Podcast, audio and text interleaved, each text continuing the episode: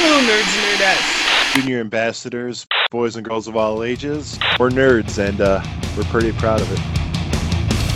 You're entering the Nerd United Nations podcast. Never apologize for being nerdy. All things geek are up for grabs. Because unnerdy people never apologize for being assholes.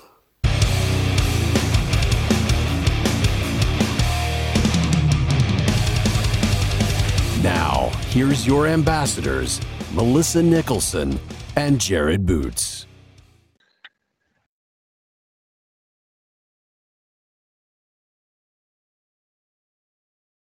Hello, junior ambassadors, nerds and nerdettes of all ages, and welcome back to another magical, dare I say, episode of the Nerd Nations podcast.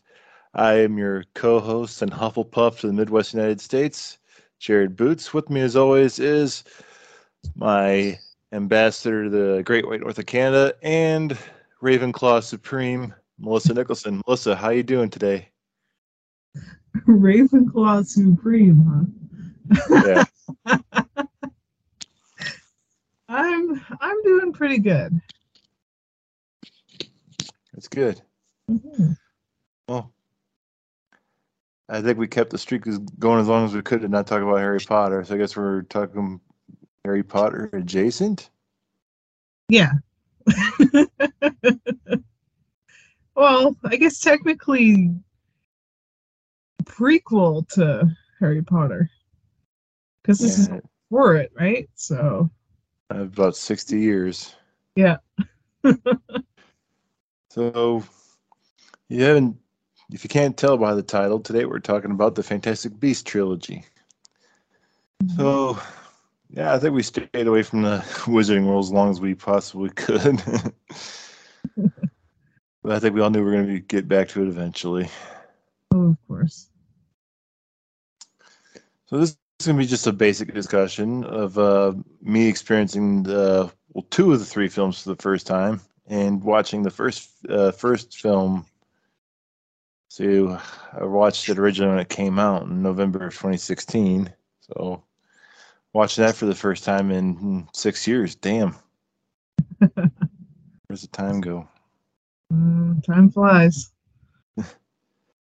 But I should say uh, before we dive into it, um, before we dive into this discussion of the Fantastic Beasts franchise, a little disclaimer, and I think I speak on behalf of Melissa that um, when we address Johnny Depp, Ezra Miller, and Kevin Guthrie in this episode, it'll be strictly on a performance-based level and have nothing to do with anything that happened off screen with any of those actors. I think we're in agreement there, Melissa. Yes, absolutely. That's this is not that's not our type of show to be talking about any other stuff. So we're just here to talk about their performances only in the franchise. So. Yeah. So anyway, should we just dive right into it? Yeah. All right. So our first film, uh, Fantastic Beasts and Where to Find Them, November eighteenth, twenty sixteen. Uh, Melissa, what was your history? Did you see this in the theater when it first came out? I did. Yes. And I I absolutely loved it. Um I thought it was it was a lot of fun and it was really great to get back into that wizarding world again. Um having had that little bit of a you know that break in between from you know the last Harry Potter film to now and you know not thinking that there would be anything else after that like you know it's sort of that end of it but um yeah when initially the like the trailer uh for this movie came out i i was excited um it looked really like it was going to be a lot of fun it was going to be you know very much kind of capturing that you know the um the magic the fun sort of lighthearted of like what harry potter was um but being something different. And I, I'll admit I was a little bit hesitant just because it would be something different. Um, but at the end of the day, I was excited and saw it in the movie theater, and it was just it, it almost felt like you know I, I almost felt like you know the kid again seeing Harry Potter on the big screen for the first time. It was just so much fun, and I I you know loved all the characters and all the creatures. And um yeah it, it was it was great. It was a little bit it, it almost felt you know like i said you know like a kid seeing it for the first time it almost felt a little bit nostalgic even though this is something you know completely new and and and different it still had that little bit of like nostalgia to it and so yeah it was um it was a lot of fun and i i absolutely loved it. I thought they did a really great job, and all the characters are fun. And um, yeah, it was a really great, um, really great experience seeing that on the big screen. Yes, and this is what. Uh, so this came out in 2016. So Deathly Hallows Part Two was what, 2007, 2008. Uh, I think, I think so. Um, let's see. Um, I think it was something around there. So it was a good, I mean, a good amount of time. Let's see, Harry Potter. Uh, part, well, part two. 2011. 2011. Hmm. Yeah, that's when the the second, the part two came out. It's only five years in between. Hmm. It's a it's a decent amount of time, but it's not. Um. But yeah, just yeah, five years later, getting a another sort of, you know, like kind of like prequel to, you know, Harry Potter sort of before that. So, yeah. You know my thoughts. So, what what were your thoughts on it?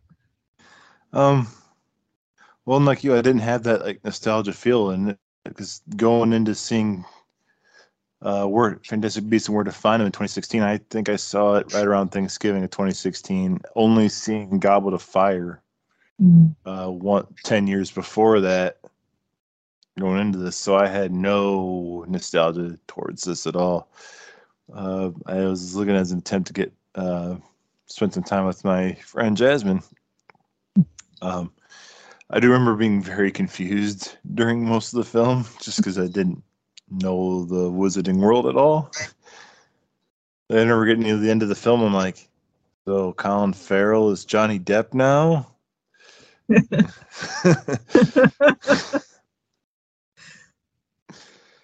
um, yeah, that, those are my thoughts. I remember like recognizing Ron Perlman's voice right away as Gnarlak because they, they they really go out of their trouble to make him look just like Ron Perlman too. yeah. but um, yeah, minus tonight. Just remember, I didn't hate it when I first saw it because I just didn't know it. But um, but I did enjoy it, and then now I've since rewatched the films after diving into the Wizarding World uh, universe. Um, I recently rewatched uh, uh, the films with uh, somebody who's never seen cinema before, so that was an interesting, uh, interesting uh, experience, and um, I know that she also enjoyed it too, so that made it even better. Uh, next, we're going to tackle a 20-hour marathon of Harry Potter.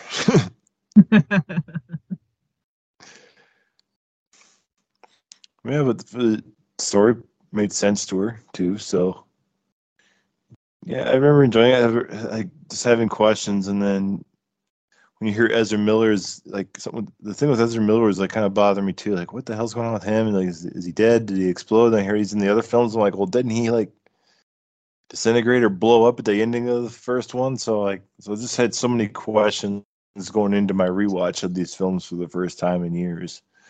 Mm. Yeah, it's it's, Uh, it's one of those where you you almost have to have a sense or know what's going on previously before going into it, unless you have somebody who can like, you know, kind of give you a Cole's Notes version of like Harry Potter and this, you know, th- sort of that world, and then go into it sort of having a knowledge of it, because then it, things make a little bit more sense. Well, you almost don't need to. This is as long as you know the fact that wizards and witches exist. I Mm. guess. Yeah, You probably don't have to have a encyclopedic knowledge of the Harry Potter world to understand this film. As long as you, I would say, as long as you know that you, as long as you know that it takes place in the in the Harry Potter universe yeah, and things like witches and wizards exist, um, I think you're pretty set. I think from there, can you can just be ready to accept anything at that point. You know. yeah. Well, that's like, you know, that's what I mean. Like just having a, you know, a, a basic, basic knowledge. Nothing, you know, not diving too deep into it, but just knowing that. So it's a little bit more, you know. I mean, anybody can can watch these films and you know kind of get a sense of what's going on. Um, but it, it does kind of help to have that little bit of you know um, knowledge going in so things do that maybe aren't explained make that little bit more sense to you like you kind of already know um, but yeah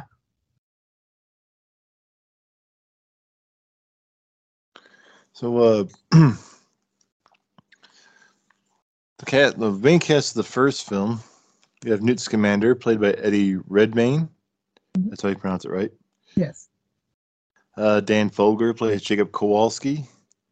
Katherine Waterston plays uh, Tina uh, Goldstein, right? Yeah. yes And then we have Alison Sudol, who plays Queenie Goldstein. And then uh, essentially the four of them will be, especially Eddie Redmayne and Dane Fogler, will be our leads throughout the whole thing. Mhm. So, uh, diving in, did I say the release date? yes Cool. My notes are just all kind of scattered right now. Mm. So, uh, what are some of your favorite scenes from this first film? Oh my goodness there are there are so many. Um i i, I really love the uh, it, it is kind of skipping ahead in, into more into the film but i love when they're um they're in central park and they and with the i can't remember the name of that big creature um but they like they have to use like that that musk or whatever to you know try and you know lure it in because it's in season. And basically like you know that um newt like armors up. Jacob. And you know first puts the helmet on. I was like you know you might need it. I just i love that whole sequence because it's just it is too funny. Um and then um and then when when uh yeah the oh the creatures escape the suitcase when you know jacob opens up the the suitcase and you know oh just a smidge you know. Newt's reaction to it and then collecting all the the creatures. Um and i love how like you know at, at first you know jacob he's kind of dragged into this you know and he's like okay what? When, especially when they're in the, when they're in the bank and he gets apparated to the the you know sort of staircase area and he's like uh uh like i i was there now i'm here. I uh what? But then he just kind of like he's in it. Like he he doesn't really you know hesitate too much about it he's not really you know he, he's he's unsure when he ends up you know um like interacting with the creatures and stuff, but he really adapts quickly to it. Like he's not somebody who's like freaked out or you know like he he's kind of unsure of course like what what's really going on but then he he kind of puts things together and understands it and I, I just love that. Um and you know the the f- funniest too is when I another moment I really like is when he gets stuck in the suitcase. Like he's gonna go in suitcase or he gets stuck. It's like that would be me. Yeah fucking stuck in it. But yeah those, those are some of my my favorite moments. I mean th- there's so many um is it just they're all so good.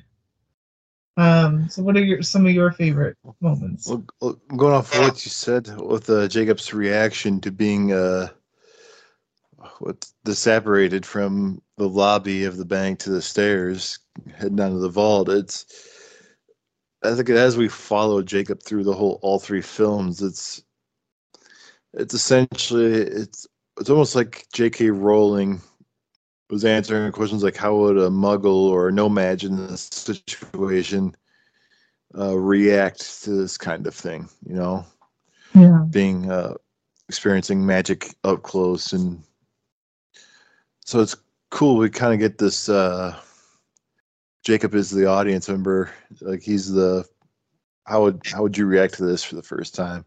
It's because it kind of reminds me of how people say that Zack Snyder doesn't understand Superman, yeah.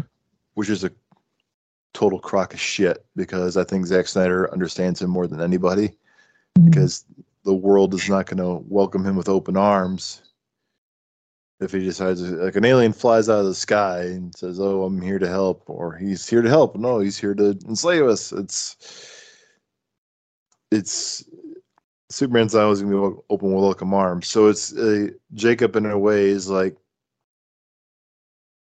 how would a normal person who how would a muggle a No-Maj uh no magique uh react to this kind of stuff seeing it for the first time because you uh you actually get a lot of muggles that experience it for the first time in this film like when uh, the the Murtlap escapes and bites Jacob and part of the building gets blown out Mhm.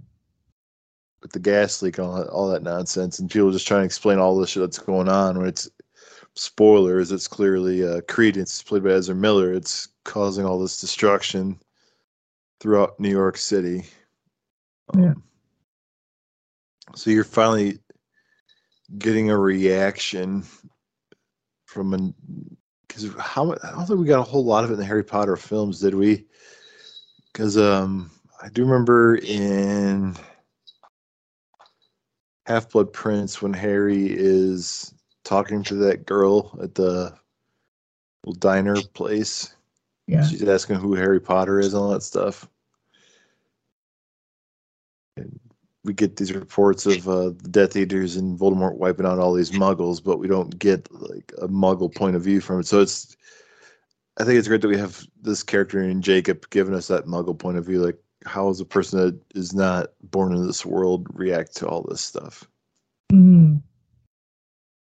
I think, he, and I think he reacts, you know, fairly well to it. I think it's you. You kind of have different kinds of people, and there's the people who would want absolutely nothing to do with it. They would be scared. They would. They they wouldn't even want to, you know, be patient enough for an explanation.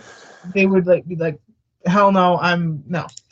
And then you have Jacob, who is, you know, piecing things together, you know, and kind of just kind of going with it. I think like he kind of has that.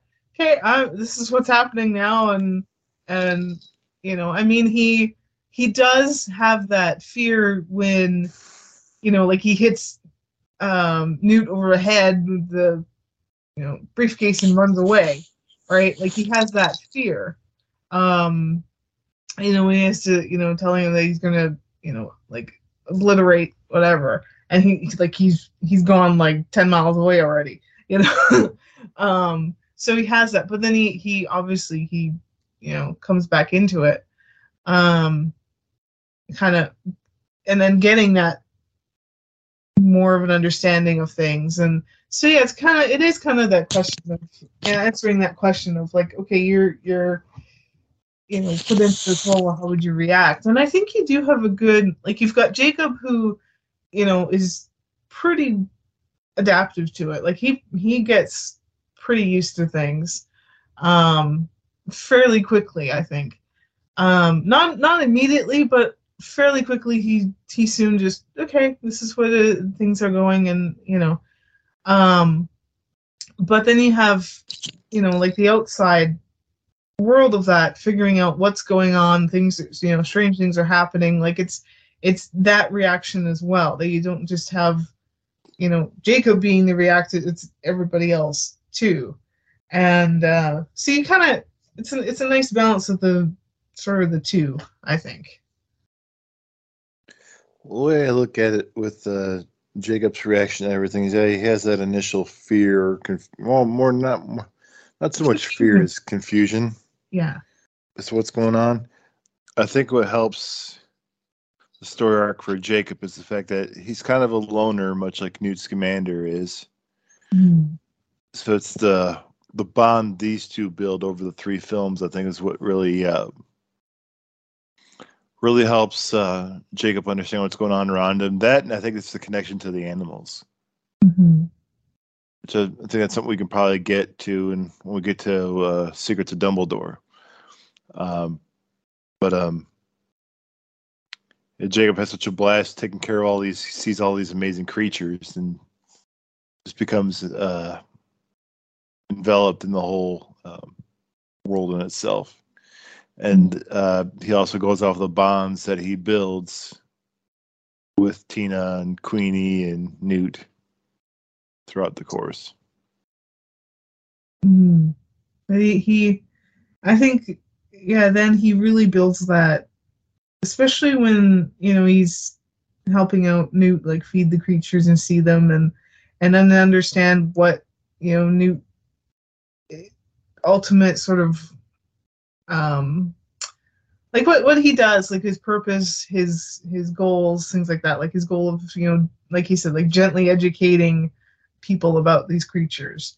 And you know kind of getting the sense that he takes care of these things. And i think that that builds a like a sense of trust that you know okay this this guy is good. Like he's not he's not somebody who's you know he, he's not an awful person. He's far from it. Like he's he's compassionate he's caring and you know somebody that you know you can trust. Like he's not just you know gonna turn around and do something stupid. You know like you know um so i think that that helps is that you know he gets that interaction gets to know you know jacob gets to know newt a little bit more and then obviously you know knowing the other characters too. Um i think that you know that really helps that, that builds that foundation of of what's going to come But not to not to skip over your question of some of my favorite parts of the film. Um, I think when they go down, I should have down the name of the speakeasy they went to, but um, when they go to the, the stuff with I'm a huge Ron Perlman guy, so just the stuff with Gnarlak, that stuff was great. Um, I think one of my favorite scenes though has to be is when uh, when they discover that Jacob grabbed the wrong suitcase and he's been attacked by the uh, Murtlap. Um, I like Eddie Redmayne's or Newt's reaction to Tina when he's talking about the the effects of uh, getting bit by a Murtlap. He like just kind of like looks off to the side. Oh, they're not that serious. just kind of like avoids eye contact when he says it. Like, eh. yes. Or if it if it was uh if it was really serious you know the, the first symptom would be that flames out of his anus. And she goes like what?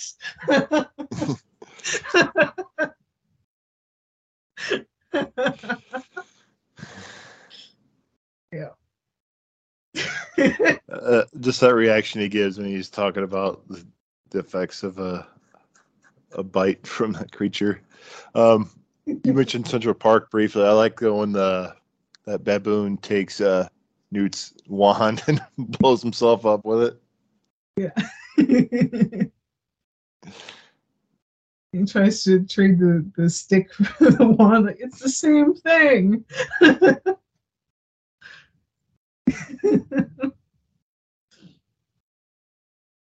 I think those were a couple of my favorite scenes. Uh, can't really think of anything else off the top of my head that. So I do I do love all the stuff inside the suitcases, all the creatures and everything. And the the Niffler, I think, steals the show. I think. Oh yeah. It's the it's the the uh the the baby Yoda of He's got a name, God damn it! no. I know he does, but no. but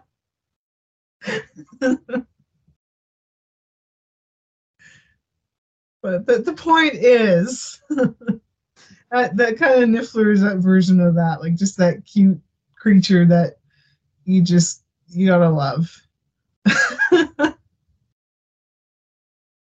Ugh. Well, I'd say between that and the the bow truck, old Pickett. Both have a lot of good scenes, but I think Pickett actually gets like bigger significance in the later films. But um, but uh, Teddy the Niffler is uh, definitely steals the show. Like, uh, particularly love when he's uh, in the jewelry store. Yeah. Acts like he's part of the display, and uh, Newt takes that takes it, makes it abrupt stop, and turns around, sees him there. Just the whole chase through the jewelry store, just destroying all that property in there.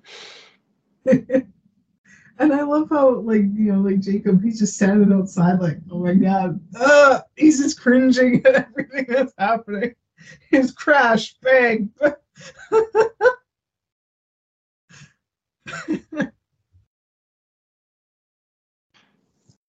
Good stuff. Good stuff. So I think I, I think this is probably the time I want to address my biggest nitpick of all three films, and that's I don't care about the Ezra Miller story arc. yeah. It's it's kind of one that I think I don't know, it it it matters, but it also doesn't in a way, and especially I feel like it kind of gets a little bit kicked under the carpet. I feel like especially in that third one. Um Oh, it really It, it feels it, it feels like it plays a huge part in this film. Yeah. and that's it. It it it fits in this film because you find out Ezra Miller is the one that is causing all this destruction because he's an obscurus. Yeah. But um, it seems like the latter two later two films it plays a very minute de- like one. I think once you introduce young Dumbledore, all you want to see is Dumbledore versus Grindelwald. I think that's all you want to see. Yeah. Yeah, because it's it's a little bit more focused on that because it's the the kind of build up of things and you know I, th- I think that should have been you know a little bit more of the focus um because yeah the the the first initial other you know story with credence and everything um I, I think could have probably ended like after the first film because I think it I, I don't know it just sort of drags on as an extra thing in the film when it's really not all that important. Well, yeah, because I think easily could have kept Newt and Jacob in the story since it's because it seems like Newt is on pretty quick. That um, what's Colin Farrell's character's name? That something's not right with him. Yeah, yeah. Which I'm um, always, um, which I'm very curious as to uh, what tipped him off that something wasn't right.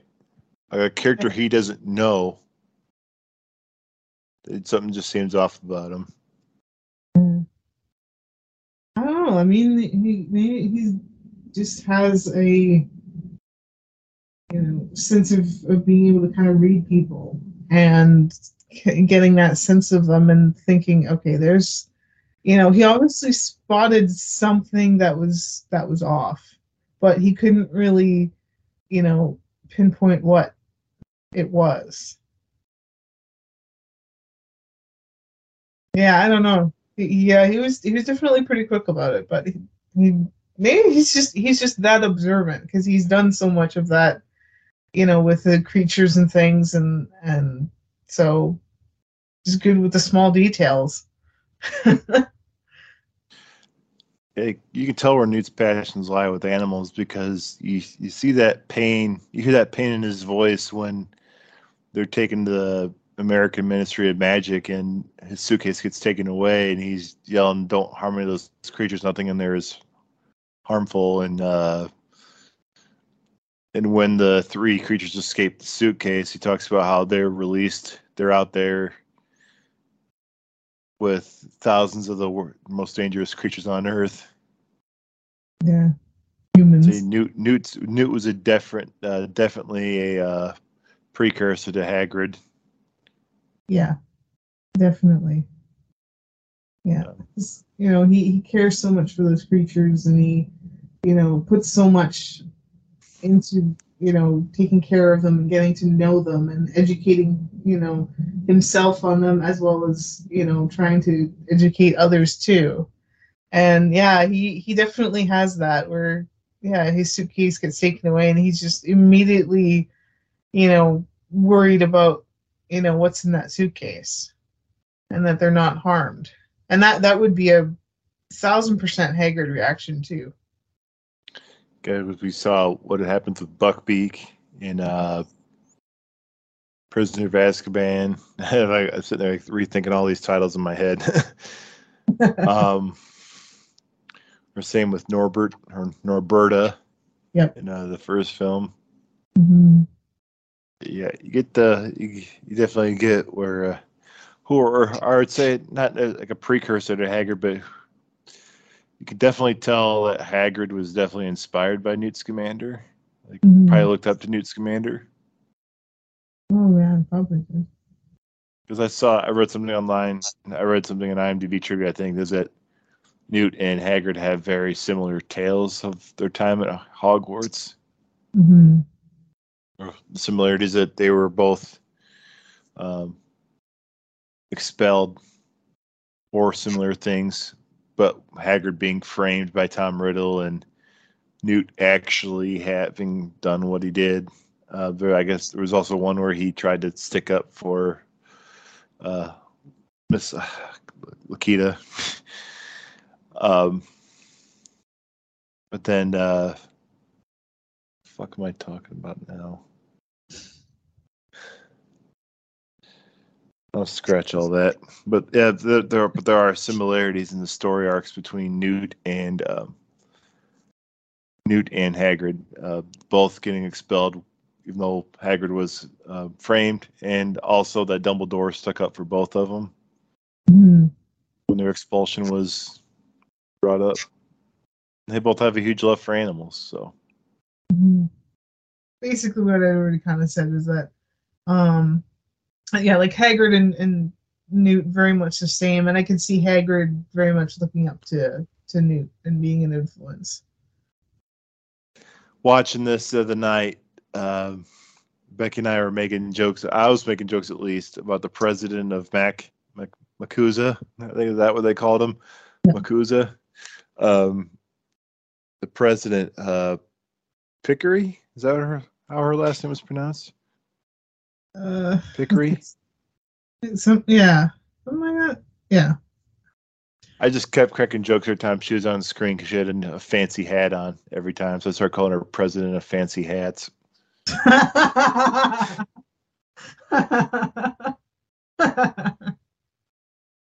like that though.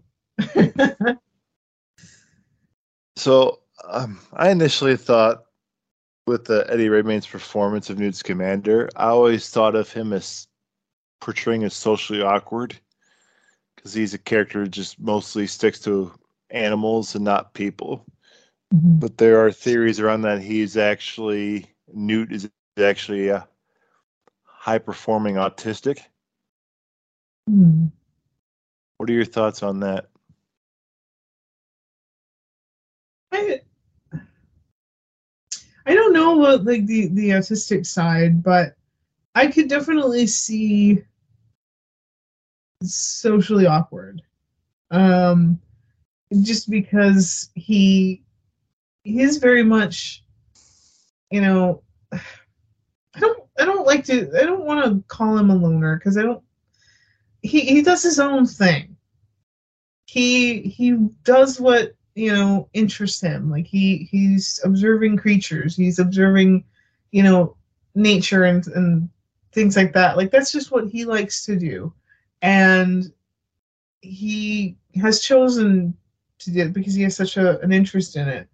And so when it comes to you know and actually you know interacting with somebody it's like uh well he's going to start talking about something that he knows very well to kind of you know start a conversation or you know continue it or, or something like that. Um but i could see that kind of awkwardness especially you know like with um well actually well it's going way too far ahead but um but yeah i could i could see the the awkwardness um just in the in the sense of you know okay, how do I talk to people? Like, what? It's, it's sort of a, you know, what do people talk about other than, you know, creatures and and things like that. Like, so I could see more of that than so much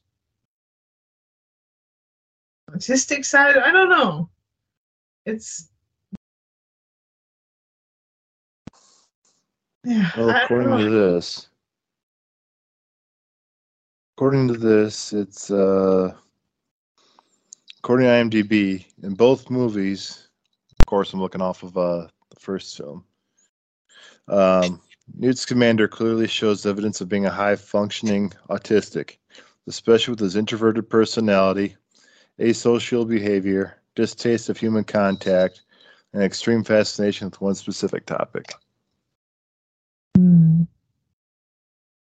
So I guess I guess it just shows ignorance on my part. I always just translate that as him just being like a social awkward person, social awkward, and I'll use the word loner because he he says that he annoys people and Hmm. um, people don't like him because he annoys them and stuff.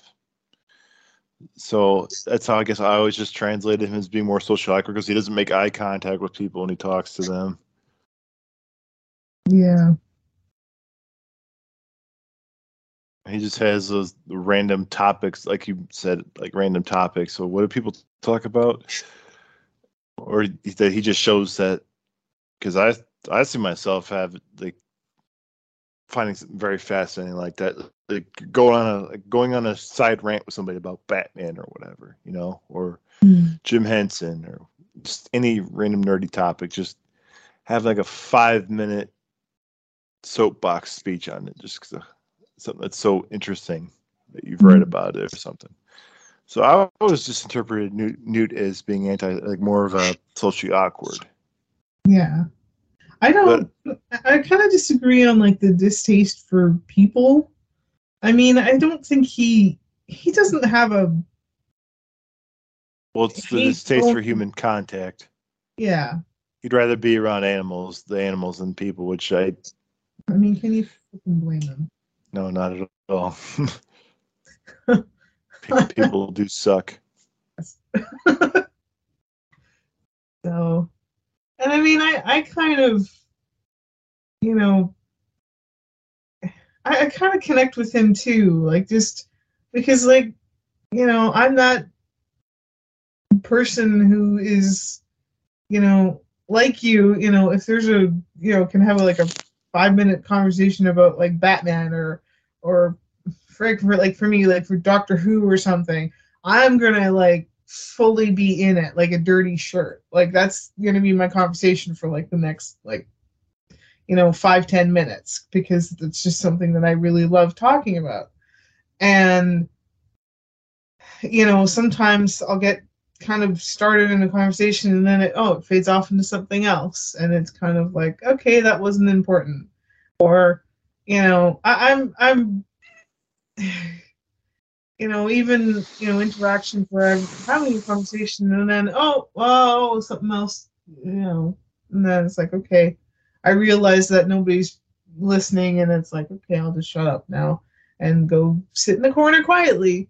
You know it's I'm I'm a little too good at being the the quiet observer, the quiet listener, because that's just how I've been treated. And so I, I kind of connect with him on that too, where it's just you, you do your own thing, you find your own interests, and you know, focus on something else because obviously, you know. the, the the humans don't really give a shit. So okay, just go do something else. I don't know, but yeah. Maybe I'm just maybe I'm just uh, ignorant and don't, didn't see that, but I, I I I can appreciate both views of the portrayal of the character, but mm-hmm. maybe it shows my ignorance that he was supposed to be a high functioning autistic, but I don't know. I that's just how I interpret it. I'm not Yeah. saying either theory is wrong. That's just how I interpret the character.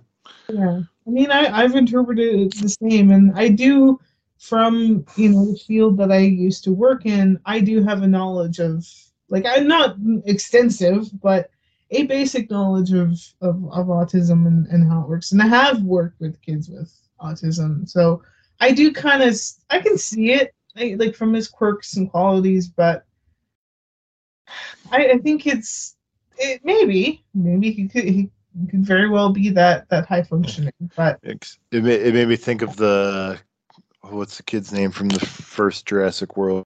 Um, Zach. I couldn't tell you. Maybe. Yeah, the little kid from the first Jurassic World film, uh, the youngest brother. Um, another character who has been portrayed as being autistic Mm. in a film. But uh, that that's what that theory reminds me of. I can kind of link those two together in that Mhm. aspect too, because uh, that character also has very similar characteristics to Newt Scamander as well. Yeah. So, what was your initial reaction to the uh, the ending of the film when you saw it for the first time? It surprisingly wasn't a shock to me. Um. It it just I think because you know having my you know knowledge of of Harry Potter and and knowing that the, that polyjuice potion is a thing and you know him changing it's like okay and you kind of get that I feel like it's a little bit of a hint that well oh there's something off about him. Like okay you know and they keep talking about you know Grindelwald and and that and it's like okay kind of put pieces together. And it's I mean I'm sure it it was like a holy shit uh you know moment for some but for me I I didn't I don't know. Maybe I should have reacted that surprised. I don't know. But I, I I wasn't. Um it just meant that oh boy uh you know stuff is to happen now after this. Um and then yeah the the the whole thing with credence and all that too um yeah i mean it uh definitely you know ended on a i, I think reasonably high note because I think, you know, now it's okay. What's gonna go down now? Now that you have kind of revealed him, and you know, what's gonna kind of happen next? That was my thought. Was oh boy, what's gonna happen next? But the the surprise for me wasn't really there. I, I didn't have that. Oh my god, you know, genuinely surprised moment. Um, but yeah, it's still, I mean, still a big moment though, because then it's just that step of, okay, what's going to happen next? Well, I think for somebody who went in blind, like I initially did, first time this film, you're definitely gonna know that Colin Farrell's character's up to something. Was it yeah. Graves? Is that his last name? Graves? Yeah. Yeah. So you you know he's initially up to something because he's associating so much with uh, Credence. Mm. But I think if you're a Harry Potter fan, you can definitely catch on that he's not himself because if you know the books and the films well enough, you know that Grindelwald has a fascination with the Deathly Hallows. Yeah. And the the pendant that he gives Credence is the Deathly Hallows symbol. So I think I not something I just caught on with one of my last feelings like oh it's the death like oh yeah so you guys just kind of piece it together in my, my mind oh okay that's that's like your little giveaway that something's not right with this guy like this okay I think if I were a more seasoned Harry Potter fan going into this film I think that I think that the Deathly Hallows pendant would have been the dead giveaway okay that's Grindelwald mm-hmm.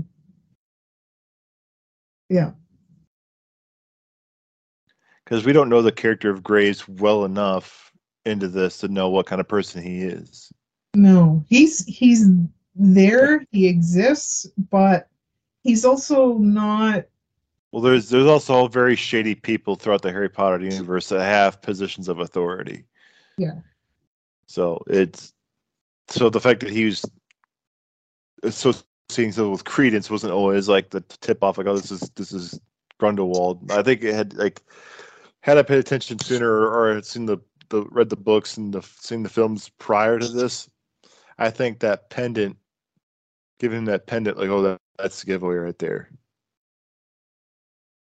Yeah. Because I know I remember Krum in uh, Deathly Hallows book talking about how he's not too keen on Xenophilius Lovegood wearing the symbol of Grindelwald.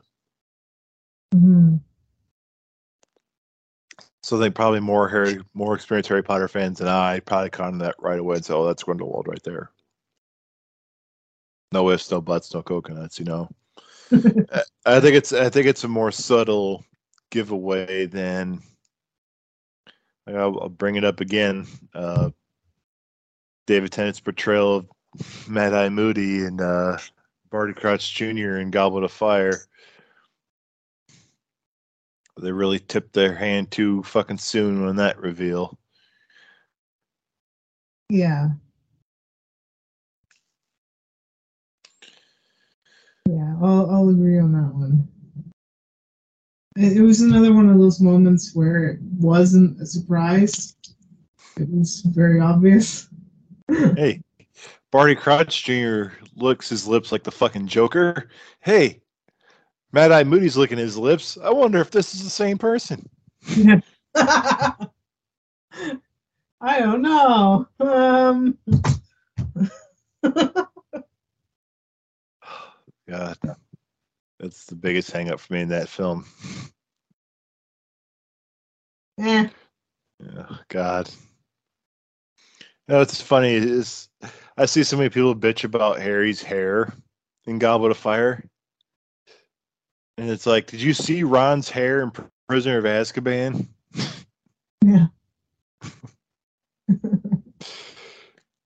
any Hooters.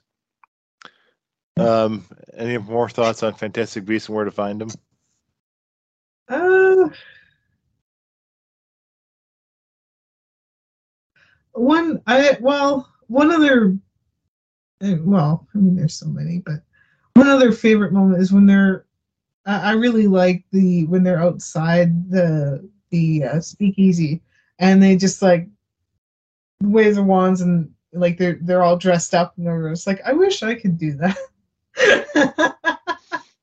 Being a wizard or witch would make life so much easier. It would. it's like, oh my god, I wish I could do that. Like have everything just done and whatever and okay. There we go.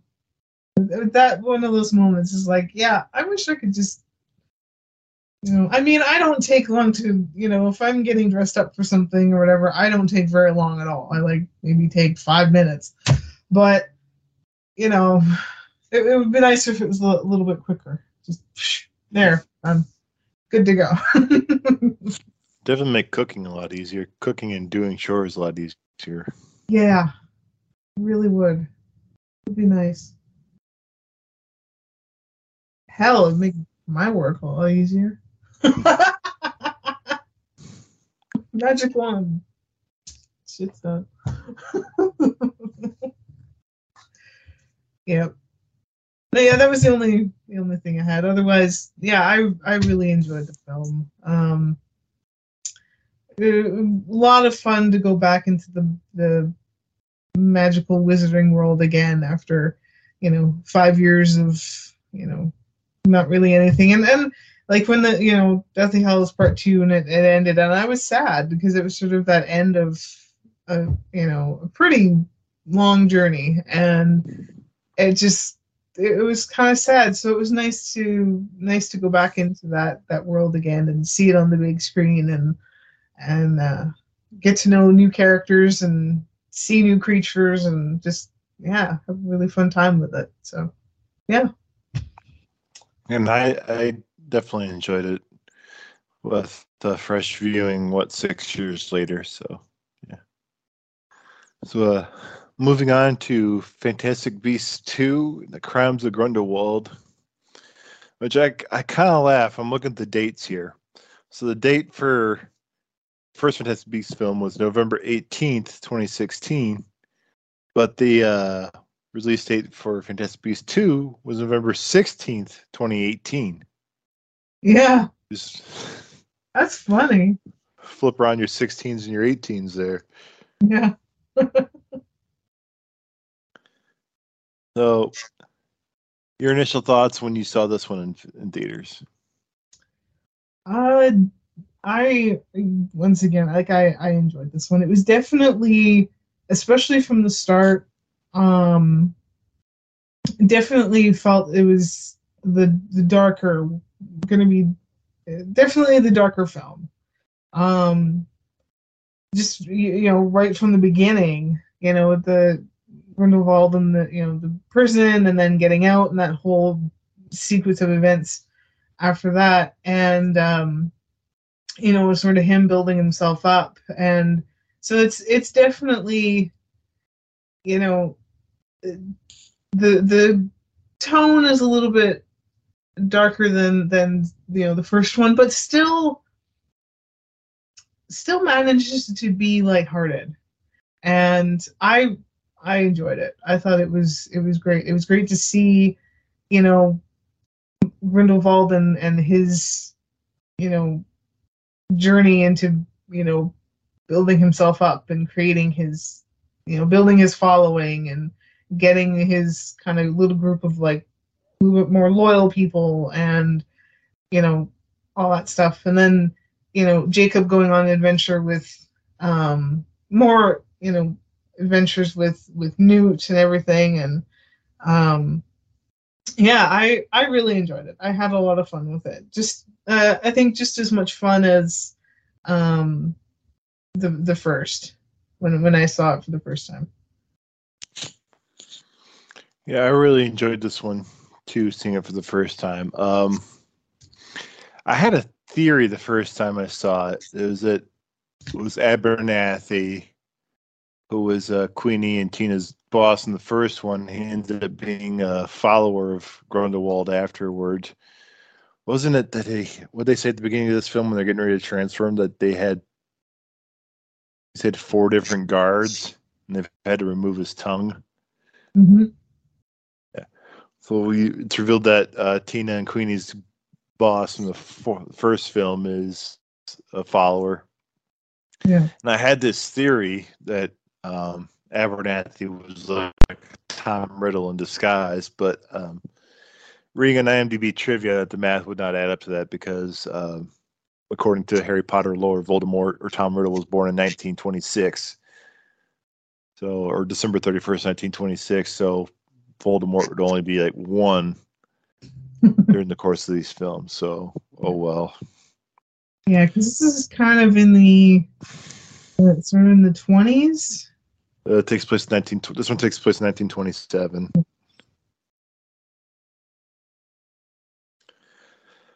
But uh, I I thought with the the look because uh, Kevin Guthrie's Amaranth does kind of look like the actors that played Tom Riddle, like the young Tom Riddle in uh, the Harry Potter films a little bit. But um, yeah, and then the with the snake tongue, the forked tongue that he gets from Grindelwald as a sign of appreciation Mm. and dedication to him, like that's what got that theory rolling around in my brain. So I'm not too heartbroken that wasn't a sound theory, but that it didn't help that Nagini is in this film also, so it didn't help that conspiracy theory in my head either. yeah. Uh, this one's definitely the Empire Strikes Back of the of the three so far. It's got that. It's got that downer ending. Yeah. I think every second film has to have.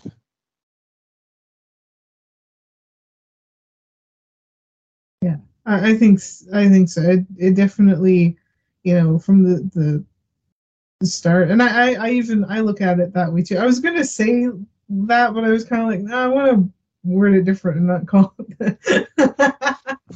but but yeah, it, it very much is because it's just it's it's that little darker tone and you know a lot of stuff sort of going on, and then yeah, the very much that downer ending. Yeah, you got two different instances of baby killing Mm, in this film. You get essentially a call to arms from Grindelwald at the end of the film. But just, I guess, the tone in it. I think one of the darkest things for me is the Queenie joining sides with Grindelwald. yeah. That was a very heartbreaking moment for me because I just love that relationship between Queenie and Jacob. Mm.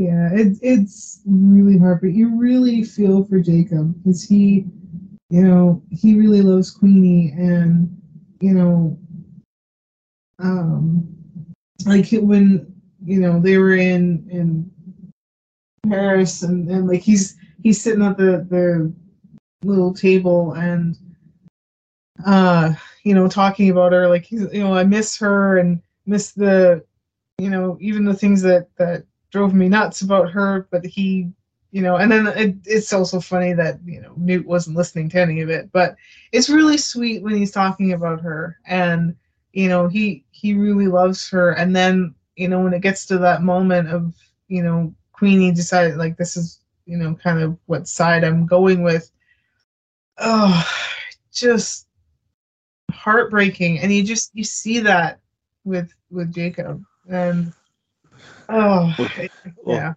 it definitely speaks a lot to what they kept setting up about Grindelwald, and and he's got a silver tongue. Like Mhm. he will tell you anything you want to hear. He's very convincing. He's very persuasive to get people on his side. It worked on Dumbledore years ago. Um, I think it's it's got to be a safe safe to say that Voldemort is supposed to be like in a way Hitler. Mm. So I was trying to say what um trying to think of what Grindelwald would be. And this might be controversial. I really think honestly Grindelwald is supposed to be Trump. Mm. And the way that he is a man of the people, yeah uh he can be very convincing of what he wants to say to get people to like follow him. But there have been very many leaders like Trump too that have had those. So I'm not just saying. So I'll just say, for recent memory, for recent history, Grindelwald is Trump. But I'm sure there's been like other. There's been there there, there has been other leaders like Trump in the past who were men of the people who have that very persuasive uh, personality to them. Yeah. Yeah. I, although I'm gonna also say that like well Grindelwald is a little more clever than anyway, but I'm not. I'm not Well, they they both have like they have they they have the quality. they have they, they they have similar visions but different ways of getting to it. yeah. And yeah, Grindelwald is very much. Yeah, he he will. He's got a way with words. He knows how to use words and manipulate words, and you know he he very much knows that and knows how to, you know, get people to believe in his cause, because you know it's what people want to hear, and he knows that, so he can certainly play into that and uh, he's very good at it. Because even even when you meet Tom Riddle as a young boy, you tell this kid's up to no good. Um, something's wrong about something's off about this kid. But with Grindelwald, you kind of get that feeling that something's not right about him. But he's very uh, he's very convincing that he's in the right. You know. yeah, like it's it's like you know there's something off, but it's also like well maybe not. Like But he he, he makes a he makes an awful lot of good points yeah, about certain things. Like, well, I guess that's one way to look at it, you know. And it's Mhm. remind me of uh, it reminded me of a joke that Marc Maron told about Donald Trump once. How like I can't remember exactly. So Trump would say things after a while. It kind of made like you, it makes you stop and think. Well, I guess that makes sense about something. How like. Oh, now why we're gonna start throwing all of our trash in the Grand Canyon? What? That's crazy. Well, oh, wait a minute. Oh, I guess that makes sense because it's, just a giant hole in the ground. Like, well, what do you do? You just kind of look at it and lots of space in there. Yeah, I guess that makes sense.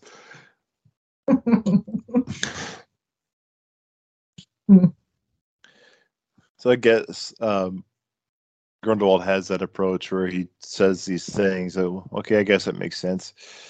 Mhm. Like weed is because his big thing is he he more fears the Muggles or the Muggles putting him in. They also fear that they should be above the Muggles. Mm, So his theories of how and why there should be that separate separation has probably got people thinking, well, I guess that makes sense.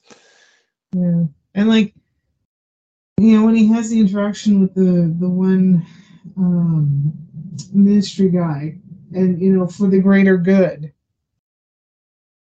You know, like that's that's his thing. Like just oh, your name will be in you know carved in glory or whatever he you know he says, and that oh, you know this is for the the greater good, so that you know, like even at the end, like he's you know that you know we can be more free and we can love freely and you know things like that. Which, by the way, that guy, I didn't write his character name down. Could he looked any more like a villain? Right? Like when you first meet him at the beginning of the film, he comes out from behind the pillar.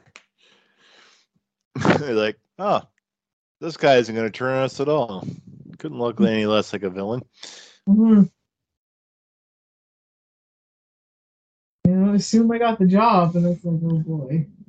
Beck, Becky and I crack jokes about that. Like, oh, yeah, that's not if that's not a villain reveal if I ever saw one. Just Yeah. standing there behind the pillar, like, hey,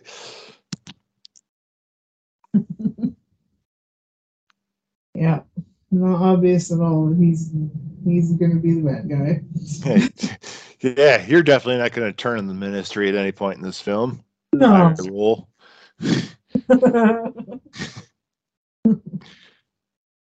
I'm on the up and up. Sure, Jan. sure.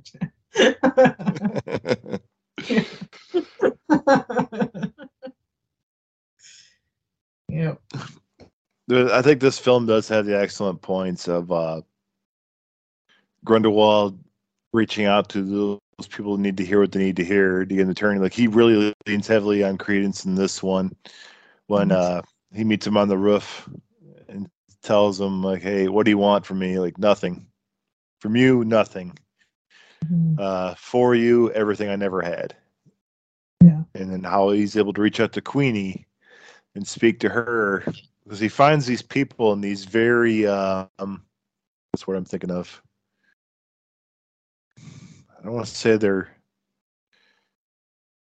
I don't want to say exposed, but and not necessarily weak, but like he finds them like in a for lack of a better term, he finds them like in a moment of weakness or very prone and speaks to what they need in that moment. Yeah, they're they're in a they're very much in a vulnerable state. Vulnerable, And- that's like yeah, yes. Yes, that's what I was thinking of. Yeah. Thank you. they're they're vulnerable. They're you know they're kind of in a space where you know they they probably feel very much you know on the outside and not can't aren't, aren't the people to fit in aren't people to relate to to others. And so in that moment in that moment of vulnerability someone speaking to them and he them hearing the things they want to hear or or feel that they need to hear it's gonna make that manipulation even easier. Because it's it's almost like hey this guy's you know speaking my language. He's speaking you know something that I can understand. Like he's sort of on the level you know with with things. And you know I, I agree you know that what I want is what he wants. And so okay uh, I'm gonna you know definitely okay I'm definitely gonna side with you without even really thinking about it because you're just in that state of you know needing something like that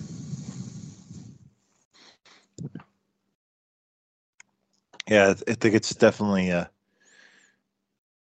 they definitely played into what Grindelwald's strength was. Something they, it's I think it's great screenwriting by J.K. Rowling here. Is that it definitely played up to his strength. They set it up and they leaned on that character trait of him very heavily, and they portrayed it very well. It's portrayed very well on on the performance wise by Depp, and it's done very well in the script. I think. yes absolutely So the, the it easily could have been done so lazily. 'Cause Yeah. like, he could have gone up, up to Credence or Queenie and said, "Hey, join me, and it'll be like this. You can marry your Muggle boyfriend if you join me. You know, in my world or whatever." Yeah. He could have been filling them with empty promises, which in a way he is kind of filling them with empty promises. In a way, it seems like to get him to do his bidding, but at the same Mhm. time, they are not so empty. They they Mhm. have more debt his his answers to them uh, have more depth to them. So you, that makes sense at all? Yeah, they they have. Yeah, um, yeah. They're they're not they're not empty. They they do have. They've, they've got layers. They've got some kind of meaning, um, but you know, find out kind of at the end of the day, it's not so great. But yeah, it's yeah. No, I, I get where you're coming from. Um, and like I said during the the first film, this is uh, like this is probably now the point where I don't really care about the Credence storyline because now we get young Dumbledore introduced into this, played by Jude Law, and I think that's all anybody wants to see is how Dumbledore is eventually going to take down Grindelwald. Mhm. It has been set up in the previous franchise that that, that Dumbledore is one that takes down Grindelwald. Mhm. just my my point of view, I think that's like once Dumbledore is introduced to the story, it's okay. How's this going to happen? How's this going to go down? Yeah. So I don't think anybody cares about this credence thing anymore. No, it, it just his his story very much just becomes a filler because we already know sort of what like a lot of things transpired and whatever, and it kind of that ended, and now it's sort of just a, a little side story, and that's it. Like it's nothing, you know, it, it doesn't really have any importance anymore, and so yeah, it's the focus. Yeah, definitely is on you know Dumbledore and and you know dealing with Grindelwald. So yeah, Um, any favorite parts from this film? Oh, I definitely one one of my favorites is um when uh Leta she Leta Lestrange she puts the spell on the one girl like to basically shut her mouth. And so she you know all that whole sequence of her running away and and hiding. And then uh you know McGonagall you know lifts that and then she, you know starts like oh, she did this, she did this," and then it's like no it's like I, I love that. It's like McGonagall just she she has no time for that crap and you know I, I just love that that even you know like that's just who she is like she you know she kind of has that that sass about her and you know I just love it okay I'm done already you know walks away Even when she, even when she was a younger woman, she had no time for that shit. Yep. Even when she was a younger lady, a younger woman, she had no time for that bullshit. no. so it's like I I love that. And then um I really liked when they're they're in Defense Against the Dark Arts and and, uh the Boggarts the, the Boggarts. And uh, Newt is scared of uh office work. and it comes out like a desk and typewriter and books and papers and and his biggest fear is working in an office. Can't say I blame him. yeah, I wouldn't. Oh, my god, I would not want to do that.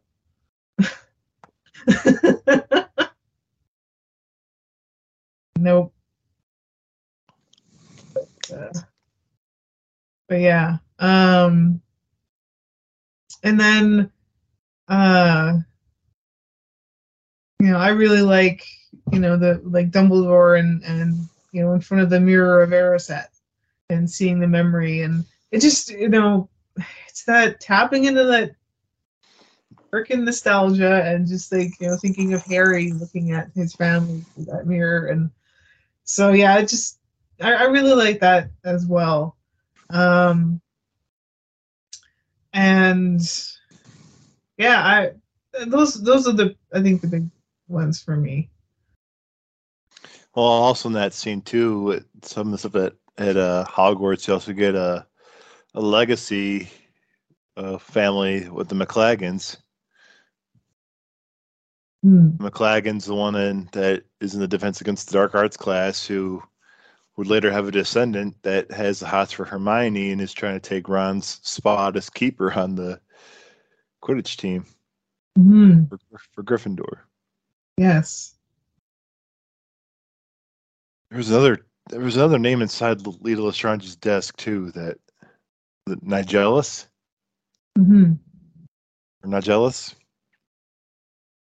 Um, all the Hogwarts stuff is great. I, I love that. I, I, I could see Maggie Smith's Minerva doing that. It was just shutting somebody up with that spell. So, uh, this actress did a great job of like capturing that uh, Maggie Smith's portrayal of an older Minerva who's not going to take shit from anybody. You know, Mhm. she she suffers no fools. I guess would be a better uh, better description of that. Um, I think one of my favorite scenes had to be the encounter with the Zouwu, the Chinese Zouwu, Mhm. Because the the way that creature is depicted, it reminds me so much of Rick Baker's American Wolf in London. uh, werewolf. Yeah. I love it, and the fact that it's just a giant kitty cat. Yeah. He has a little toy and he just How enamored it is with that little dingle toy. As I watch one of my cats just freak out over their toys right now. So that's just like a huge, and the fact that it's all cuddly with Newt too, as well, when it's inside the suitcase and everything. Mhm. But just how big its eyes get when the little dangle toy comes out. Ding ding. this big evil creature that can leap across Paris in one leap, go from one end of Paris to the other in one leap. You're like, oh, bell, ding. yeah. Oh, it's just, you know, smashing things and flying and being angry and then oh like the whole demeanor just changes and he sees this little toy. it just goes like one big playful kitty. Well, it, it speaks a it speaks a lot to Newt's uh, outlook on these creatures. Is that they're not really dangerous; they're just misunderstood. Yeah. I had one other favorite part too. What was it? Um, maybe I should have written it down. Bug me now. Um,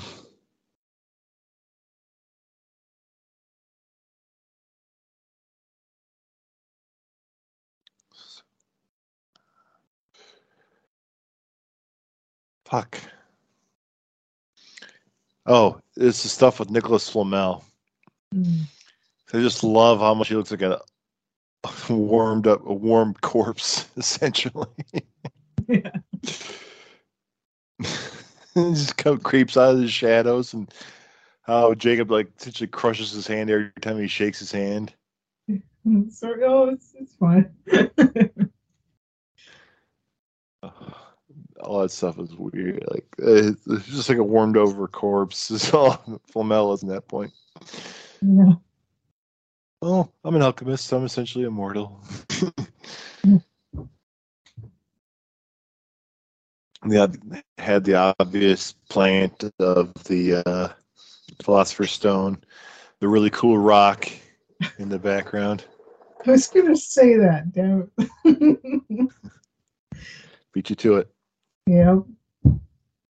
Did. So I, I like the stuff with Nicholas Flamel. I thought that was great. I, I, overall, being a huge Johnny Depp guy, I did love Johnny Depp's performance as Grindelwald in it. Mm. Yeah, I really liked his his portrayal of that character. I think he he definitely had that, you know, that you know, cool, calm, collected kind of thing, but it focused on the cold because he just, you know, he has, you know, plans and things, and he's, you know, yeah. I think he, he did he did a wonderful job of bringing that character to life for sure. Um, any other any other final thoughts before we move on to the last part? Uh no, just the you know reiterating that I just you know I really love the the movie. Once again, I felt like it was a um definitely a solid um sequel and continuation of the the first story and it definitely it takes that darker tone but i think it needed to because it's all that build up of, of grindelwald building himself up and and sort of making you know planting his foot in the ground of you know making a name for himself and kind of a little bit more than than what he he kind of was before. Um and yeah um i think yeah, everybody did a great job, and I think Johnny Depp did a really great job portraying the character, and um, yeah, I loved it. Uh, copy paste for me. Um, I think now that Grindelwald and Dumbledore become the main focus of this story arc, that you have to have that darker ending because now you know dark. What you know about Grindelwald going into these films, you know, like it's going to get dark, and it has to be. Mm-hmm. I, like I said, Depp, everybody did a great job. Eddie Redmayne, and uh, Dan Fogler also just kept crushing it. Everybody, all the returning cast did great. Uh, Johnny Depp did amazing. So I think uh, it's a good segue to move on into uh, oh, and Jude Law, great being introduced as uh, young Dumbledore. Yeah, I think he does a great job too. I guess at one point there, I think they had a couple people on their casting list, and it was um, besides Jude Law, um, Benedict Cumberbatch was one. Um, Michael Gambon's son, who played an older Dumbledore. Who else was on that list? I can't think of who else was on the list at the time, but they had a list of a couple other big name actors who were in the running for younger, younger Dumbledore. Mm. But I'm uh, glad they chose Jude Law. Jude Law does does a great job, I think, and he he really nailed down. Um, he really studied um, the other two actors that played um, Dumbledore ahead of him to pick Yeah. up the mannerisms and everything. Yeah, the, the mannerisms, just the kind of little bit of quirkiness, um, n- taking things seriously, but also not. Like he sort of has that. It's it's a mischievous to him. well, I I see it more of like a duck on a pond. Uh, it's a reference from a movie called The Replacements, where it's a duck on a pond, where you look calm on the outside, you look, look at a duck sitting in a pond. Oh yeah, On, on the surface, it looks calm, but underneath the water, those feet are going a million mile a minute. Hmm. So, so Dumbledore looks calm and together on the outside, but on the inside, it's just got to be a whirlwind, you know. Mhm.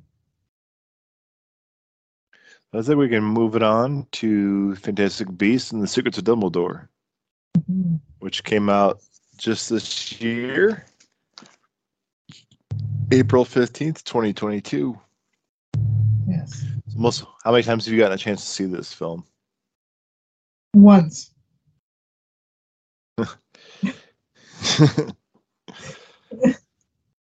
Yeah. I'm going to leave it at that. uh, initial thoughts? I I dug it. But was it mind blowing? Was it something that you know I I was I felt like um kind of felt like excited about at the end of it? No. Um I think I I, I yeah. I, I thought it was it, it was all right. Um, I think it, it was fun enough. Um, but it wasn't. It didn't really capture me as much as the first two. Like you know, sort of into the the story and characters and in the into that world. Um, yeah, I I dug it. Yeah, I, I think I dug it. Was probably the first time I said it for was for this film when I saw it. Um, I didn't love it. I didn't hate it. I dug it, and I think we touched on this when we had Philip and Craig on last episode. It seems like nowadays anything with nerdum, either it's the greatest thing ever, or it's the worst thing ever, and it seems like there's very few in between. I think so far this year we've had two films be that, and that would be this film, Secrets of Dumbledore, and it'd be the new Jurassic World. Um, but to both, I have the same reaction. I dug it. I didn't love it. I didn't hate it. It's not my favorite of the franchise. It's not my least favorite of the franchise. It's when I say franchise, I mean the Harry Potter franchise as a whole. It's not my least favorite, but it's also not my favorite. Um, yeah, it's I dug it, and um, it sounds like this was originally supposed to be a five film arc, but um, with because J.K. Rowling intentionally had intentionally wanted this to end, or and not intentionally. Uh, J.K. Rowling initially wanted this to be a five film arc where it would end in 1945, towards the end of World War II. Hmm. So you have to assume that if if we do go to this full five films, that yeah, we're gonna get the the final war between or the final battle between Grindelwald and Dumbledore, but we're also probably gonna start to see uh, more Tom Riddle stuff towards the end. I bet. Yeah. Probably. I think that's what the time Riddle finished up at uh, Hogwarts was in the mid 40s because Hagrid was suspended in 40 or expelled in 42 ish. So you have to assume if they go by nine, if they do decide to finish the other two films, and it does wrap up in 1945, you have to assume that we're probably going to get some Riddle stuff at the end because Nagini's already been established in this universe. So, so Yeah. but, uh, yeah, it's it's a okay film, I say. I think it So I think it struggled. Um because it I, think it struggled because well one you do have a new actor playing Grindelwald. And so it's kind of a thing where you want to introduce how this character is and like how, you know, the actor's portraying it. But you also kind of have to have like the establishment that well okay he's you know if we think of the previous film he's he's built himself up. He's got you know his place where he hangs out kind of thing uh for lack of better words. Um and then it's just okay it's kind of that build up again. It, it just sort of felt like that to me like it was struggling where okay, you were setting up that okay, he's you know got himself somewhat established, and then okay, in this film, sort of even more so, kind of, but it's also building up, and it's it, it really struggles. I think. I don't know. What do you think? I can see what you're saying, but I'm gonna. I think I might politely disagree. Okay. I think with the second film, it's essentially him gathering numbers Hmm. for his cause. And now in this third one, now that he's got his following, he's now starting to find you got to find him getting a rise to power Hmm. to be on a national level now where he can gain power to get things done that he wants to done. Yeah. Because Mads Mikkelsen steps in the role of Grindelwald in this film due to reasons we're not going to discuss. Um, but uh, um, I think Mads does a great job too, as well. And I do not see that many differences in their performance. I uh, I have heard that Mads purposely did not watch Crimes of Grindelwald because he didn't want to copy what Depp did Hmm. um, as respect to Johnny Depp. Um, I think they are portrayed very similarly. Uh, he still has that very persuasive silver tongue aspect about him, how he's able to convince people to do things Hmm. or get in good graces of people for that kind of thing. Um, so I don't really see as it starting over just because we have a new Grindelwald. I just see it, it's just the next phase in his plan. Because I always look at the first film as him trying to, um, he's building. In the second film is he's trying to build his following. Now he's trying to get to a point where he can be in a place of power. Yeah. That's true. But I, I'm, I I'm not. Uh, but not to throw shade at what you're saying because you also have a valid. Your your opinion is also valid. Yeah, and it, it makes it does make sense because now he's maybe that's kind of where yeah, like it's he's now trying to get into that, you know, more into the you know the political side to get more influence. It's like the, if if gathering the, if if his little for lack of a better term pep rally at the end of vol- at, at the end of the second film was phase one of the plan to build a following. I would say this film is phase two where it's okay now we need to essentially just rise to power almost.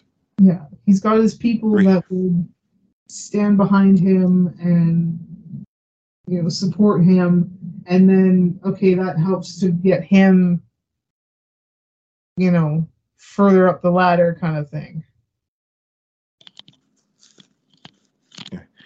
I'd say the weakest thing of this film still has to be the Credence stuff. They're still leaning so hard on the Aberforth, uh, him being the son of Aberforth and everything, and well, they want you to believe that it's the son of Dumbledore, of Albus, but um, It's it's so obvious it's not. I don't know. To me, it just it's sort of like okay, they want you to, do, but no, he's not. No, I saw right through that because I just didn't feel like it it would work, and it just no no I I, wasn't I wasn't buying that for for anything. yeah, um, it's like like I said in the two films, I just don't care about the story arc because now Mhm. that we got this team trying to make a move on Grindelwald, I just don't care. Yeah. It it doesn't hold doesn't hold significance anymore. It's sort of been like it's okay, this has been done already, you know, it's can we move on? Like we we I mean we sort of have with you know, our focus is turning on to, you know, Dumbledore and Grindelwald and Grindelwald's step towards power. Or at least his his Attempt. attempts to you know and that that holds a hell of a lot more water than the other story it's yeah, I don't know. It, it's nothing to do with Ezra Miller's performance at all in the film. It's because he does a fine job of what he's given to do. It's just it just doesn't feel like it fits into the story anymore. yeah Like it, it served its purpose in the first film. If you want to keep Credence trying to find out who he was, fine, but I wouldn't lean on it so heavily. I'd say, I guess, The- or mm-hmm. make it feel like it's more important than it really is. Mm-hmm. Because all in all, it seems like from what I decipher from watching, I've seen this one now three times. Now I own it on Blu-ray, and I saw it twice in the theater. Um, it seems like if I deciphered it properly, is that he really only wants Credence there to kill Dumbledore because they cannot move on each other. Mhm. but then he you know it all comes back to that blood pact and he ultimately ends up destroying it so it makes credence mute And we also have a, a throughout the film they ask how much time he has left, and it said in film that he's not had much time left. Mm-hmm. Anyway, Yeah. but I really think where the Credence story really loses its steam is like once you introduce young Dumbledore to this. I think that's all people want to see is Dumbledore versus Grindelwald. Yeah, that's I really think that's the, the big weak point. Yeah, I I totally agree. It's it's that moment where yeah, this you know credence stuff is tossed to the side because it's just not you know we we want to see you know the kind of big battle kind of thing like we want to see that interaction. I'm Yeah. more invest. I'm more invested in the Jacob and Queenie stuff than I am with uh, the Credence stuff. Yeah. Same. I mean, same with me. I, I very much, you know, much more connected to them than I, I think it's just it's too it's kind of like you know connection relatability sort of thing like he just they're just you know genuine characters and you really love them and they're th- those two together are just so cute.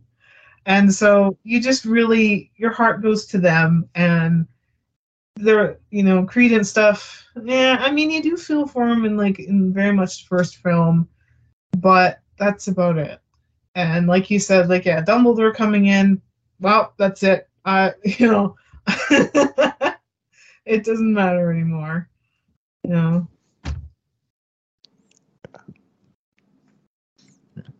So, uh, with you only seeing this once, uh, do you have any favorite moments from this film? I I did enjoy uh the the suitcase uh diversions. Um I I loved how they you know they each had their their suitcases and then you know uh, my favorite was with Jacob, and he had like the it was the suitcase full of like donuts and pastries and whatever, and he basically uses that to like you know quote unquote attack the other guy, take out the other guys. like I just love that, and and then when uh, Newt is sa- saving his brother Theseus from that prison, and got to do that kind of crab walk out to whatever and it, that that was funny So, did, did you, I think you and I had this conversation off mic. Did you fall for the fact that Newt had this the briefcase the whole time? no no Well, see, I kind of bit on it a little bit. And with my third viewing of it, I think I figured out why I bit on it. Yeah. I think it's because when Jake Jacob's the first one to grab a briefcase, and uh, when he goes to grab one, uh, Dumbledore kind of clears his throat and shakes his head. Mhm. that's when Newt focuses his eyes on. So I really think they really lead you to that. Like, okay, that's the one that has the the qilin in it. And I really and I, then I piece it together at the end. The whole plot of their whole strategy is because uh, Grindelwald can see into the future. Yeah. So they have to have, or they say they have to have a plan by not having a plan. You know yeah that they It keep can't be- confusing. yeah they can't be predict too predictable Yeah. So taking that into mind when I finished my third rewatch this before we recorded this, the fact that they lean so heavily on Jacob not taking a specific suitcase that Newt wants that suitcase. They lean on the fact that they can't be too predictable. And there's like little things like that where it was um that suitcase always seems to one of the latches always seems to pop open all the time. Mhm. And the entire time Newt had that suitcase, none of the latches popped open, and I can't believe I didn't catch on to that right away. because with the with the dramatic music and everything, and like the way they built the tension and everything, if they make it they do do a good job making think that Newt does have the suitcase. yeah But when you pay attention to the fact that, um, yeah, they need to stay unpredictable, that Newt doesn't know which suitcase the qilin is in, all that stuff. And when Bunty says to him at the end, "Not everybody can know. You can't know. Not everybody can know everything," or something like that, or yeah so. It, so I I can admit, I the first time I saw the film, I I bit. Like it, it makes sense i mean they they do do a really good job of, of leading you to think that you know that that one of those suitcases is the real one but in fact it's not Uh, but i i do like how Well, they how I- they went about it though Well, I, I think after my first viewing, I could almost tell it wasn't going to be Theseus or um, Lally that would have it. So those two I could like cross off right away. Okay, those two aren't going to have it because a we're not following them as much. But I, I my mind was telling me that maybe um, Theseus had it, or not Theseus. I mean that Newt had it. But at the back of my mind, I'm like, I'll go. I bet Bunty has it. Yeah. Remember when she's at the shop to get the duplicates made, Mhm. um, and the qilin tries to pop out. I'm like, why didn't she put it in the muggle worthy setting on it so the thing wouldn't pop out? Mhm. like that's just a random thought. But they do. They, I think I think they did a good job setting up that diversion that Bunty did have the the right suitcase and I think so. It's it's the person that you're not, you know, as kind of in everything. It's always the person that you don't suspect or think of immediately that has whatever Well- or has done whatever, right?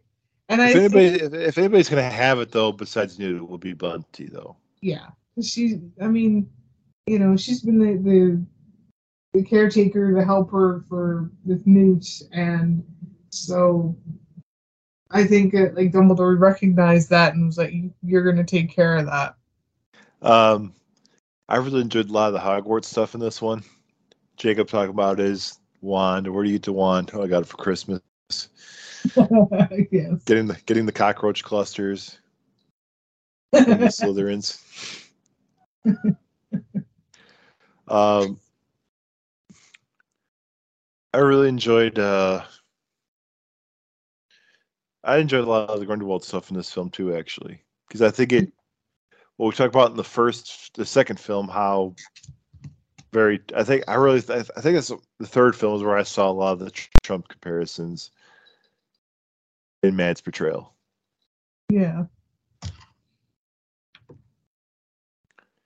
because him just being that very man of the people.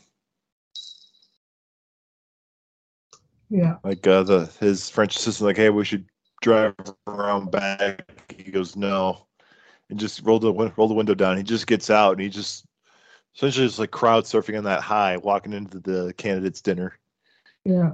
everything. He he's sort of. uh, Especially that, that crowd surfing. like he's he's a fucking rock star at that point Yeah, to his followers, you know, like he's he's he's a rock star, and and he loves it, you know. That's some of the stuff I enjoyed. Um, one of the points I really liked in this with one of the politicians, um, Anton Vogel. Mhm. Um, when Newt gives him the message of do what's right, not what is easy. Yeah. In which case, Vogel does the opposite and um, absolves Grindelwald of his crimes, and then and then allows him to stand. Um, I think I like his reasoning of why he lets Grindelwald stand because he says if we don't let the people people's voices be heard, the streets will run red with blood. So if he loses, he'll lose fair and square. Instead of saying I can't let him run, people will riot. But if I let him run and more and he's more most likely going to lose anyway, that way he lost fair and square. People's voices have been heard. So I think in his mindset, everybody wins. Okay, the people want him to run. We don't want him in power, obviously, but he's going to lose anyway. So just let him run. We know he's going to lose. So I, I guess his reasoning for letting Grindelwald stand makes a lot more sense than like most would in any other mainstream film, I'd say. Yeah. And I mean, you know, what he said isn't necessarily, you know, like he's not being he, he's not being a hypocrite, he's not betraying what he he said. He, he felt, you know, I, and, and I, I feel like he he was still he was doing what was right. It's not easy. It probably, you know, not easy for him to say that, you know, yeah, I'm I'm gonna you know, do what I do, but it's the right thing to do so that Oh, oh no, no. Uh, but I think the do what's easy, not what's do what's right, not what's easy, applied more to absolving Grindelwald of his crimes. So that part, I think he failed. I think he dropped the ball in that aspect because um, what was easy was absolving Grindelwald of his crimes instead of locking him up. That was what was easy because he's feeling the pressure from the people. So I think that part he did fail, but I, I'm saying I see the logic in him uh, allowing him to run. The lot, his logic behind that makes more sense than. But I think he definitely did fail because Dumbledore even says he did what was easy, not what was right. So at that point, yeah, he at that point Vogel gave into the pressure of the people by saying, "Okay, Grindelwald's clear of his crimes." Because it doesn't seem like, because it almost seems like Vogel had this grand plan all worked out in his head. He had it all worked out in his head, but for some stupid ass reason, he didn't think that Grindelwald would be up to something. That the children would choose him. That's kind of nearsighted on his part there. He would suspect that Grindelwald would be up to something, but it was also very nearsighted of him to cave into the pressure of absolving Grindelwald. But but the in between step of um, letting him stand makes sense. Okay, well he's going to lose anyway, so if I just let him stand and he loses, they know what people aren't going to revolt. So so the people's voice is getting heard and we're not going to get him in power. Which so I think he saw that part as a win-win. yeah. I didn't mean to step on you there. No. No, it makes sense. I had to kind of laugh that he's baffled that Grindelwald did something. like moron. Yep.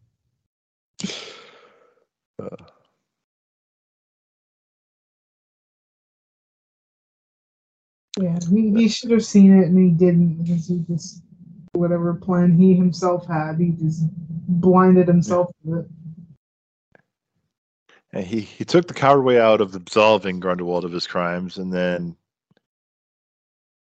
he had a touch of brilliance there for letting letting Grindelwald stand, but then he's back to square on moron when he's surprised that Grindelwald did something shady.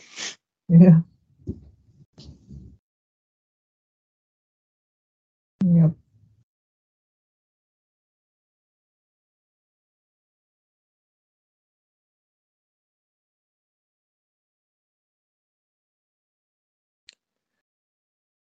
So any other highlights of the third film for you? Uh, I think like yeah, what I you know, well I I, I do like that you know the Queenie realized that you know I, I don't I think she kind of from the start of the film she wasn't like when we, we see her again and that she was really unsure of things. Like she she wasn't so much realizing that her situation you know she got herself into is not so much a great one anymore. Like she's kind of figured that out. And and i love that she does this you know she gets out of it and you know it is kind of a you know it's a happy ending for for her and jacob. So that was that was really sweet. I really i i love that. And I, and when i because i saw the you know i saw the movie before you were able to see it. And and you know i was just like oh jared's gonna love this. Because we were just we like we literally just had a conversation about how heartbreaking it was in the you know the second film at the end and that we were both really heartbroken and then that happens and it was like oh! So yeah. That that was that was a highlight for me uh, but um i think that's really about it from from this film for me anyway Yeah, going off your point there. Um, so Queenie in Crimes of Grindelwald is very emotionally, spiritually lost. Yeah. And Grindelwald swoops in to tell her what she wants to hear to to comfort her in her time of need. Then I think now the seriousness of the situation is setting in at the beginning of this film. Yeah. I think she, she just realized that she's just being used by by him anyway to read Credence's mind, to read anybody's mind, because use, even uses him to read uh, Yusuf Kama's mind when he shows up to quote unquote betray Dumbledore.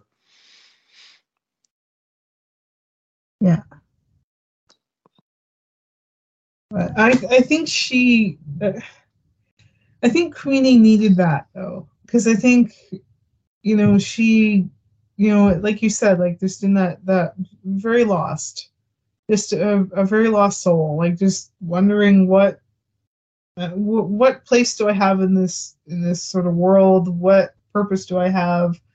And you know I think she kind of needed that and then to allow her to realize like allow herself to grow from it and realize you know okay this is not such a great situation sort of like wake herself up from it like kind of you know okay. Yeah i i kind of got myself into this situation but i think it helped her to kind of grow and get her out of that state of uh like what what am i really doing here sort of thing. Like she's more of a place for herself Well, she also you also see that she still cares for cares for Jacob too, because in the scene where he's the attempted assassin, which I love that he he jokes like, "Oh, I'm the assassin." um, I like also his depiction of the the Minister of Magic for Denmark. like he, he looks like he kills somebody. but um, you see that Queenie still cares for Jacob um, when the Grindelwald's men are coming after Jacob, yeah and she just barely move. You see her move her wand and create a diversion Mhm. to help Jacob get away with Lally. Yeah. So we didn't we didn't touch on Lally at all. I did like uh, I did like the addition of Lally. Mhm. Professor Hicks to this story. So she was a fun little uh, addition to this story. yeah absolutely And we joked about how the one guy that betrayed the ministry in number two, we have another guy in this one, the the waiter that's bringing the poisoned uh, bringing the poisoned wine to Santos.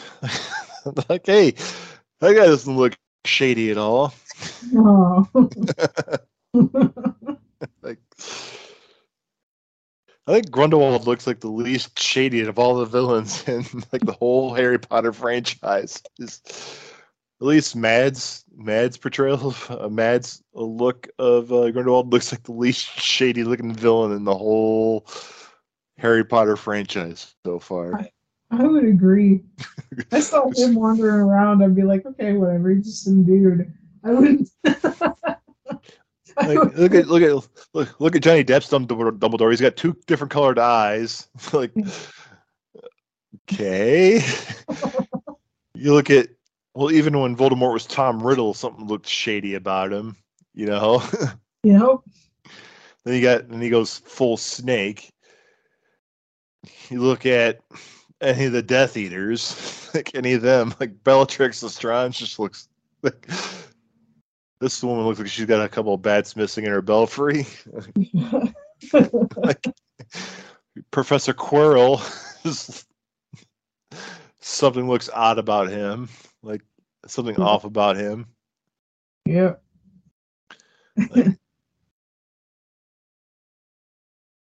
Like, Yeah, I would say Mads Mikkelsen's portrayal of uh he's like the least threatening looking villain in the whole franchise. Yeah, I would agree with that. Oh well, what can you do? But like like we said at the beginning, like it's a good film. It it's it's okay. Like Yeah.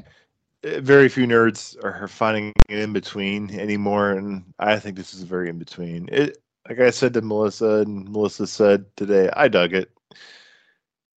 When people in the real fans group were talking about it, I I just reply, I dug it. Yeah. I think, I think that's kind of the way it has to. We got to just approach things like, especially now with with so many, you know, hot-headed opinions on things, and such strong opinions, and it's just a, that sort of one extreme to the other. And I think you just, you know, we we really didn't get into this this movie as much as we we thought we would, but we also don't hate it. Like we'll, you know, you've watched it a couple more times, and I, I do plan at some point to. I, I would like to, you know, buy the movie mostly to be the, the you know the completionist. So I have all three.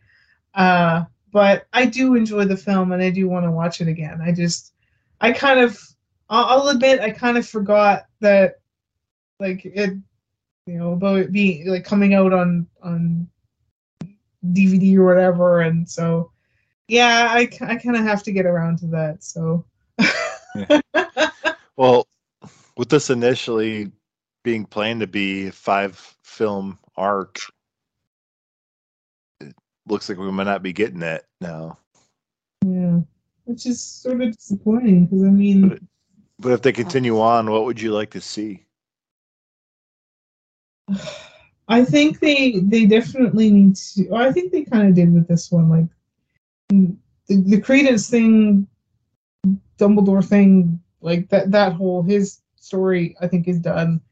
Um, Well, well, we said we're not going to talk about it. So, off-screen circumstances, I think it's Yeah. clear to say the Credence storyline is done. yeah and i think it, it how they they did it in this film i think it fits for it being that completed story. So uh regardless of anything else no the story in the in the film like how they did that i think that's a perfect end to to his story. Uh you know and i i, I don't really know what i what else i, I i'd want to see continue because Well, yeah I, I don't know As much as Newt Scamander has skyrocketed up my favorite list of Wizarding World characters, I would say the stuff with him, Tina, and Queenie and Jacob is done yeah as well. Um, I say that we just focus more on Jude Law's young Dumbledore, and whoever is going to play Grindelwald from here on out. And I'd, I'd say you could probably keep uh, Lally and Yusuf moving forward, like this little army that Dumbledore, like a Dumbledore army, um, this little crack team Mhm. that uh, Dumbledore has built. So maybe if that's why you want to work Jacob and Newt back in, is they're part of this crack team that's going to try to take down Dumbledore, uh, take down uh, Grindelwald. Yeah. I mean, even like just having Newt there, like you could have him continue on, um, but the rest can kind of like they they, you know, Yeah, I I'd almost say if they didn't wrap it up completely in the story, that unless they recast, I think the Credence stuff is done. Yeah. I, I don't, I don't know, I don't feel like it needs to continue. I, I don't see it continuing other than just like repeating yourself. So I, I want to see just, I I guess, thinking about it now, having a little, you know, a minute to think about it, and just the more adventure, like Newt doing things like having, you know, his little, you know, like now Dumbledore's, you know, got the group of people, and just having that adventure and you know continuing you know you know with Grindelwald and whatever Uh, because there's obviously more to you know he's not gone yet they haven't actually defeated him yet so there's more to that but I mean you could even I feel like you can you, don't really need to have them in the next film. I like you could have a whole thing with them. I don't know, but I, I just I would like to see more because I, I really love what they've done so far. Yeah. Yeah, I wouldn't mind seeing more too, but I'm sure there's because every there's always a, a creature that plays a, a pivotal point in, the, in these films too. With like, in this one you got the and you get the Zou in the first in the second film, uh, and you get the Thunderbird in the first in the first film, like where one one specific creature plays like a pivotal pop point in it. Mhm.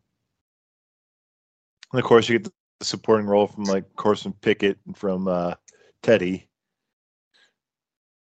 and other random characters pop up here. Other random creatures pop up here and there, but I think there's a way you could still work in because you probably got to keep Theseus around too, since he works in the Ministry. But Mhm. um, yeah, but I I would like to see it more like we're done with the. Dumbledore, we're done with the Credence Dumbledore stuff. It's I I say we just focus more on Dumbledore and Grindelwald from here on out. Yeah. Yeah, I agree. I, I think that would work the best. Uh, and I still say if we get that that fifth film and it ends in 1945 like J.K. Rowling wanted, I bet we get some Tom Riddle stuff in that last film. Yeah.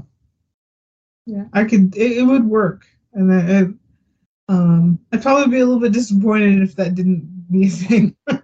well, you'd, you'd have to think if they do two more films that spend 1945, and they go to Hogwarts in sometime in the 40s, then you have to almost assume that you're going to see like a young Tom Riddle in the background or something, or Yeah. get name dropped or something. Like, oh, we're we're having a problem with this student, Tom Riddle. Or the fourth film ends with Dumbledore saying, I'm going to go find this kid named Tom Riddle at an orphanage. Like, he'll get name dropped or something. Like, you can't name drop Nagini and not name drop Tom Riddle in the franchise, you know? hmm Yeah, that's true.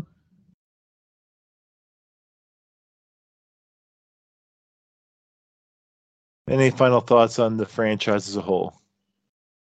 Uh, I really enjoyed the the franchise. Um, I I think it's it's great that they, you know, have have basically brought that the magical wizarding world back and um you know a whole new set of characters that have you know been portrayed very well and the stories that have been told have been great and um yeah I, I really enjoyed it. It's it's been great you know d- definitely diving back into that again because you know it was a good sort of you know decent break in between and you know now having that back it's it's you know great. It's it's very much just like you know um you know the growing up with with harry potter and always having that and you know loving all the movies and just like that's one of my you know my biggest obsession was maybe not so much obsession but biggest interest was you know harry potter. And so now it's a whole new different thing. And um yeah I, i've really i've i've enjoyed uh being in this world and, and enjoying the creature new creatures and characters and um all that stuff. So yeah I really enjoyed it too. Um, Dan Fogler provides some great comedic relief throughout the whole franchise. Um, Eddie Redmayne just knocks out of the park with his portrayal as Newt Scamander. Uh, great performances by Jude Law, Johnny Depp, Mads Mikkelsen. Really, not any bad performances in the whole franchise, actually. no Just everybody's been great Yeah. Um, yeah, it's it's definitely a fun franchise. I'd like to see them finish this five film arc if they decide to go if they decide to do so. Um, yeah, I, I I'd say it comes highly recommended from both of us if you're a fan of the Wizarding World. Um, Yeah, I'd like to see more. And like, I guess I know Eddie Redmayne was like the crew's number one choice to play Newt Scamander. Like they didn't interview anybody else or audition anybody else. That's who they wanted. I guess he auditioned for a young Tom Riddle for one of the earlier films. Can't remember which one. Chamber of Secrets, I think. Um, so also, where can the listeners keep up with you if they choose to? Yeah, they can um, find me on Twitter and Instagram uh, at Miss Melissa N25. It's all lowercase, nothing fancy. Um, basically, just um, it's going to be a little bit less about hockey on my uh, Twitter feed now that everything's all good and done. Uh, and then it's just like random nature pictures and things on my Instagram. So if you're interested in that, you can certainly follow me there. Um, where can they find you, Jared? Uh, you can keep up with me on Twitter and Instagram at QCA underscore Mista, M I S T A underscore J. It's where you find pictures of my beard and of my cats. 'cause that's what the internet is all about. Um, I do have a second show in the works, still in the planning process of that. So keep an eye out for that called Pre Beard Cinema, where me and my buddy Mikey look back at all those movies we grew up on in the 70s and 80s before we had beards. Or studios didn't give a shit about scaring kids, you know, good old days. Um, as a podcast as a whole, you can keep up with us on Facebook, Twitter, and Instagram at Nerd Nations Podcast. And be sure to send us an email at nerdnightnationspodcast at gmail.com. And if you want to keep listening to us as a podcast, uh, you can find us on our home at Podbean, uh, Apple Podcasts, Google Podcasts, and iHeartRadio. And on any one of those platforms, be sure to leave a rating and review. And uh, be sure to stay tuned to those podcast feeds because our next episode, we will be taking a trip from the Wizarding World to a galaxy far, far away. Um, the world's still a scary place out there. There's Grindelwalds hiding everywhere you look. So don't be fooled. Uh, the best way we can get through this is to uh, be excellent to each other. And nerd on, dudes. The thoughts and opinions expressed by your ambassadors and their guests are theirs and theirs alone. and do not represent the companies they happen to work for. Thank you so much for listening, and we'll see you next time. Thanks for listening, guys.